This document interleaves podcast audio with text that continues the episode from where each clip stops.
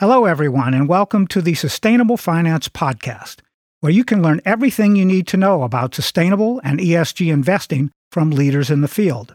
My name is Paul Ellis, and I'm your host for these programs about developments in this fast growing industry.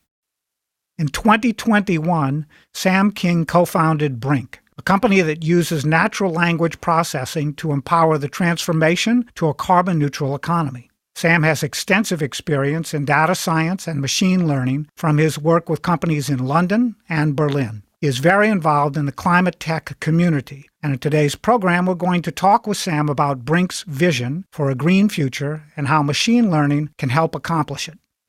Hello, Sam, and welcome to the Sustainable Finance Podcast.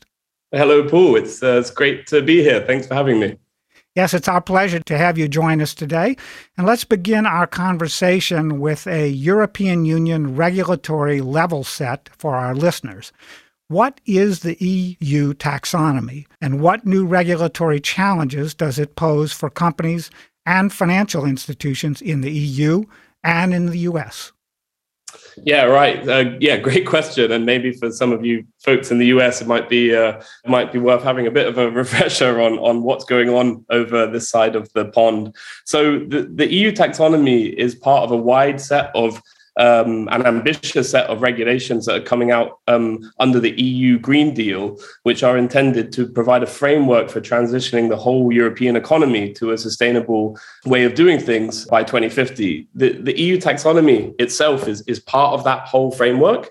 Um, and kind of sets out a common uh, language to identify sustainable activities, uh, which are called eligible activities. And then for each of those eligible activities sets out a technical set of criteria for what can and can't be considered truly sustainable um, for, for, for each of them.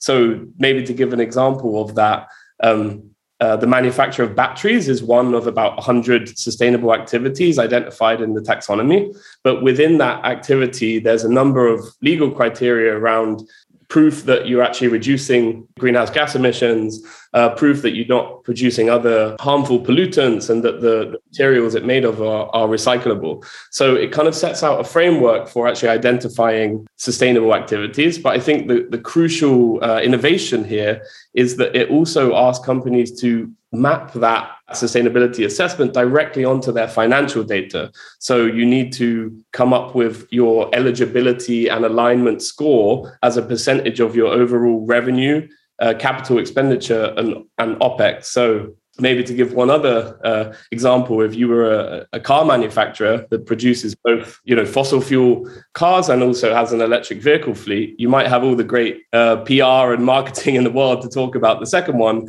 But if you know the majority of your revenue and all of your investment really goes into still fossil fuel based uh, uh cars then your score would remain low. So it's an attempt to really allow uh, comparing apples to apples and be able to tie that directly to your finances and so the purpose of the taxonomy is really twofold. One is to prevent greenwashing, so to prevent uh, companies just saying they're sustainable but don't have anything to back it up. The other uh, purpose, which is uh, an exciting one, is as a framework for accessing green capital as well. So, uh, as a framework to be able to really compare which assets are more sustainable um, and use that to to um, yeah leverage green financing. Oh yeah, well I was just going to say I want to come back to the green financing part of the answer that you've just shared with us, but I think that's very that's a, about as much as I can absorb. I know, and I don't know about all our listeners, but uh, that's a very good start to this conversation.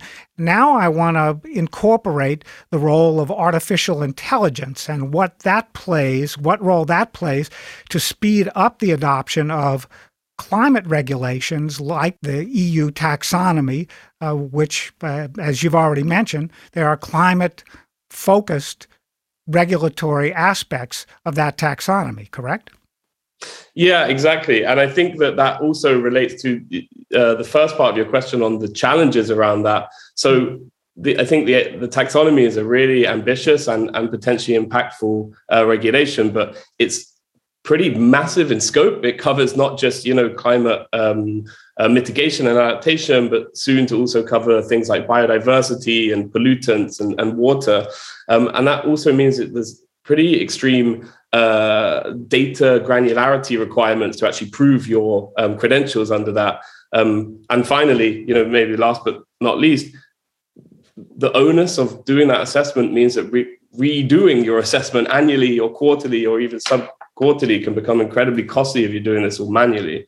And I think that's where the role of AI really comes in and what we're really excited at exploring at Briink. You know, overall, I think there's actually a, a pretty uh, profound and interesting uh, connection with the ability of AI to um, automate processes at scale hmm. um, and the requirements for uh, climate change that we're able to transition our entire economy in just a few decades. And so I actually think that the use um, of of artificial intelligence to really um, exponentially speed up these processes is actually not a nice to have, but um, going to be a, a, critical weapon in our in our arsenal.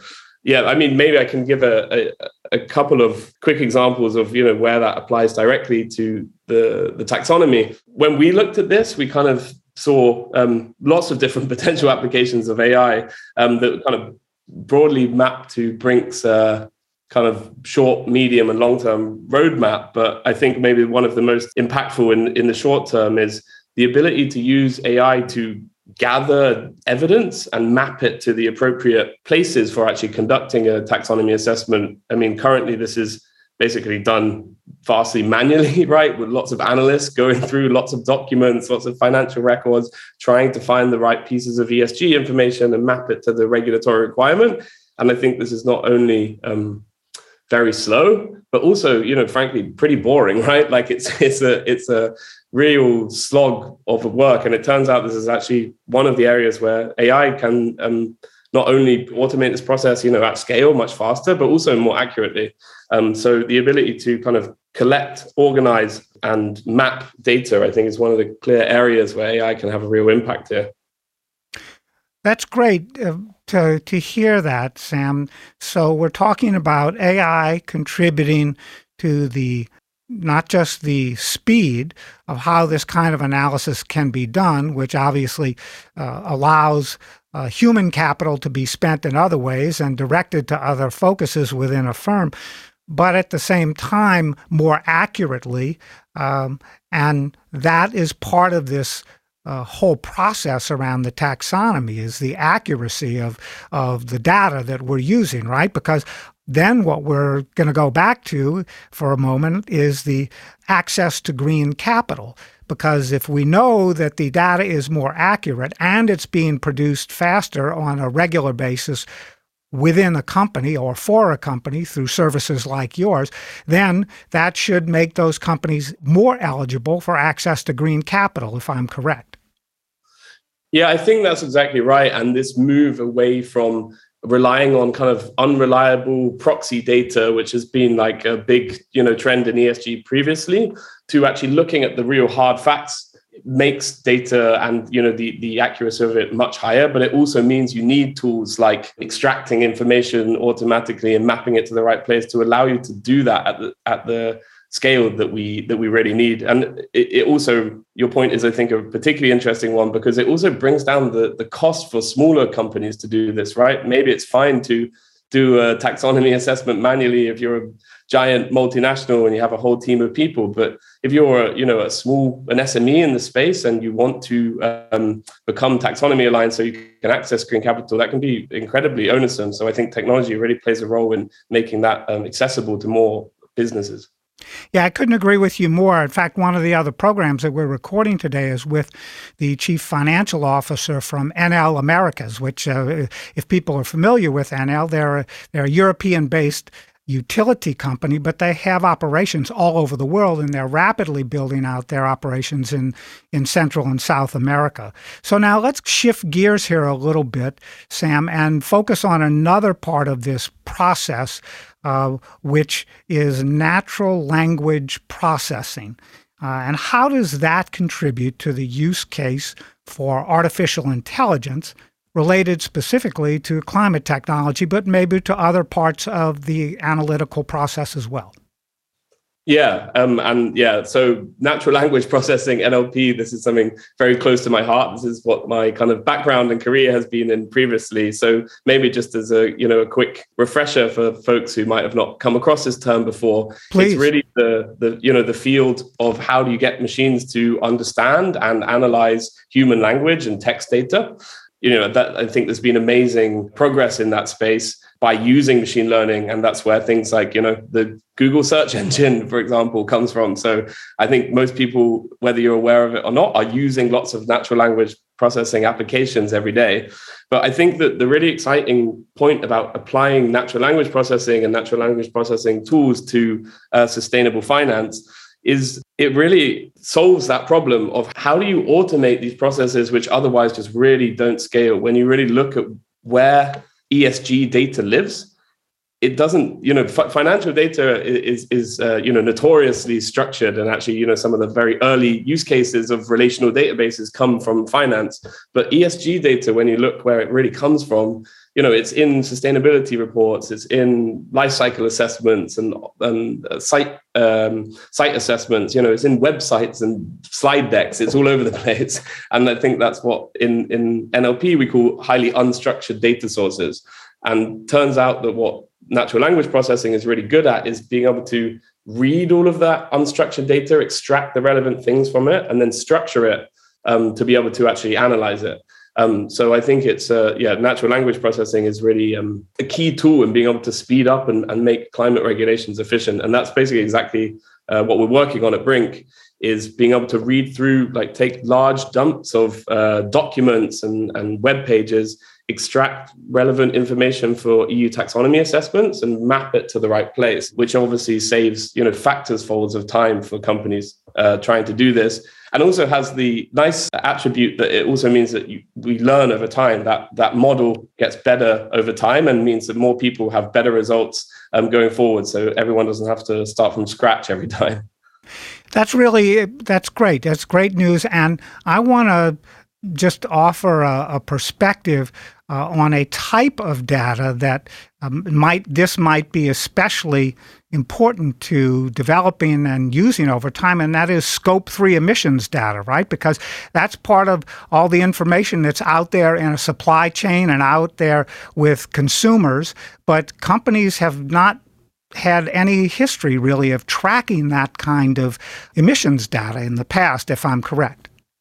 Yeah, I think that's exactly right. And yeah, I think, you know, scope three and supply chain emissions and ESG data in general is at the frontier of, of challenges in, in this space. But it's also, you know, a place where natural language processing can play a significant role too. Like, for example, we work with customers who are trying to understand the taxonomy eligibility and alignment of their suppliers and their customers. So, you know, people downstream in the chain, you know, at that kind of scope three level and being able to extract the relevant information from the from the documents that do exist about those companies or that they're able to provide can again like make this process which would otherwise be incredibly unscalable and painful achievable at the kind of scales that you're talking about when you're talking about not just yourself but you know your hundreds of suppliers or hundreds of customers okay so now what do you see sam as current and important trends in climate regulation globally? Let's expand now. Let's look at the whole planet.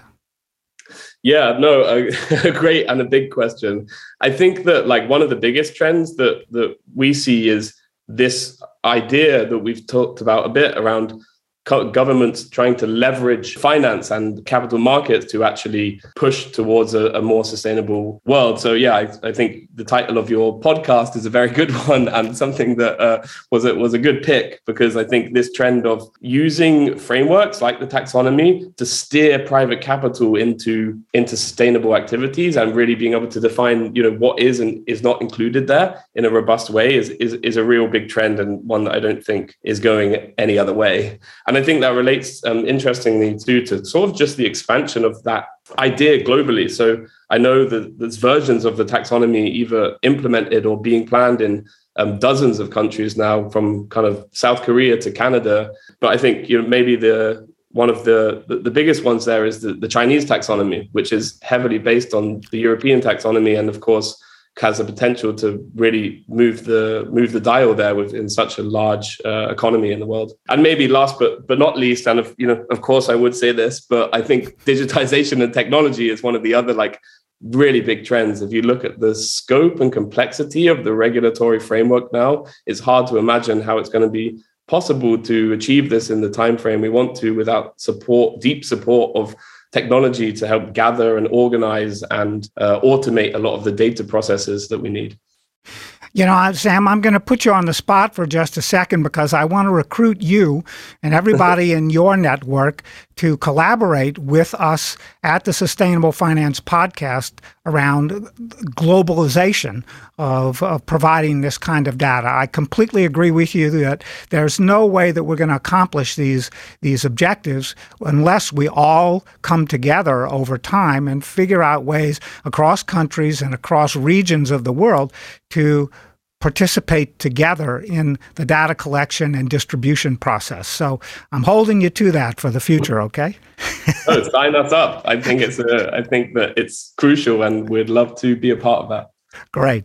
So now let's give our listeners, uh, as we move towards the end of the program today, a couple of good sources for entry level understanding of artificial intelligence and natural language processing research so they can do their own homework before they come to someone like you with questions.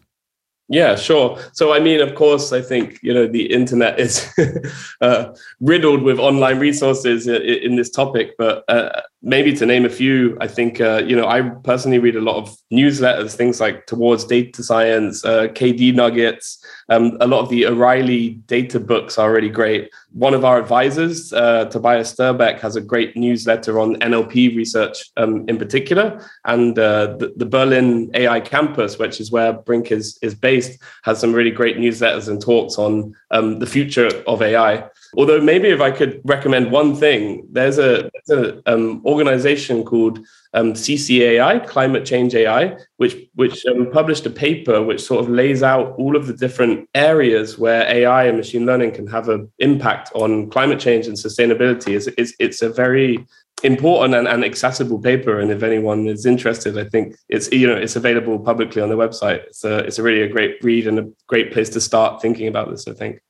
You know, if you would, Sam, could you send us a list of links which we will attach to the to this podcast program in the um, Bright Talk channel so that our listeners can access those links for their own research.